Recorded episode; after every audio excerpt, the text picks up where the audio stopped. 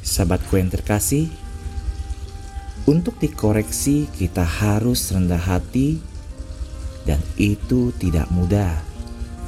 Senin 8 November bacaan Injil diambil dari Lukas 17 ayat 1 sampai dengan 6. Yesus berkata kepada murid-muridnya, Jagalah dirimu, jikalau saudaramu berbuat dosa, tegurlah dia dan jikalau ia menyesal, ampunilah dia. Bahkan jikalau ia berbuat dosa terhadap engkau tujuh kali sehari dan tujuh kali ia kembali kepadamu dan berkata, Aku menyesal, engkau harus mengampuninya. Sahabat, koreksi persaudaraan adalah kewajiban amal untuk membantu seseorang menjadi lebih suci dengan menunjukkan beberapa kesalahan atau cacat yang mungkin mereka miliki. Bahkan atlet yang baik selalu ingin bertumbuh dan berkembang. Jika dengan mengubah panjang langkah atau dengan melakukan latihan tertentu ia bisa berlari lebih cepat, bukankah ia akan sangat bersyukur diberitahu tentang hal itu?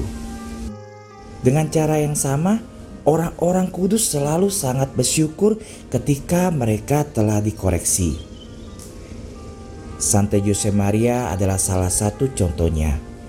Ia selalu sangat berterima kasih ketika orang mengkoreksinya dan menuliskan koreksi untuk perbaikannya. Ketika Tata Suci menyetujui status Opus Dei, Vatikan tidak setuju dengan mengizinkan anggota Opus Dei mengkoreksi pendiri. Karena menurut kebiasaan, seseorang atasan tidak dapat dikoreksi oleh bawahannya. Tetapi sahabat, Saint Jose Maria tetap pada pendiriannya dengan alasan bahwa ia tidak boleh kehilangan perbuatan belas kasih untuk dikoreksi. Akhirnya, setelah melakukan kompromi, persetujuan diberikan kepadanya untuk memiliki dua wali atau pembantu untuk tinggal dekat dengannya dan untuk menasehati dan mengkoreksinya. Dia adalah B.I. Alvaro dan Pastor Javier Esquek-Faria. Suatu hari, Saint Jose Maria menceritakan kepada sekelompok wanita muda Don Alvaro mengkoreksi saya hari ini. Sulit untuk menerimanya.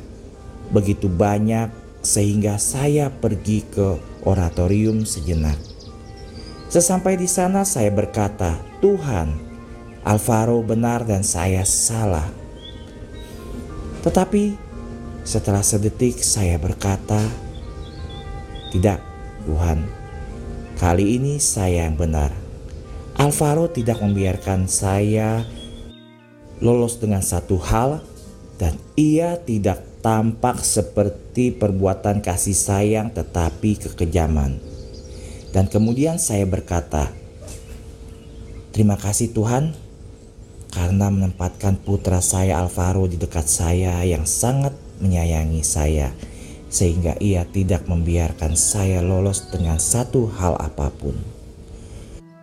Kemudian sangat tersentuh dan penuh kasih sayang, dia berbalik ke arah Alvaro yang telah mendengarkan dalam diam tersenyum padanya dan berkata, Tuhan memberkatimu Arvaro anakku. Maria Bunda Cinta Kasih, ajari aku untuk membantu orang lain menjadi kudus dengan mempraktekkan koreksi persaudaraan. Bunda Maria harapan kita dan tata kebijaksanaan, doakanlah kami.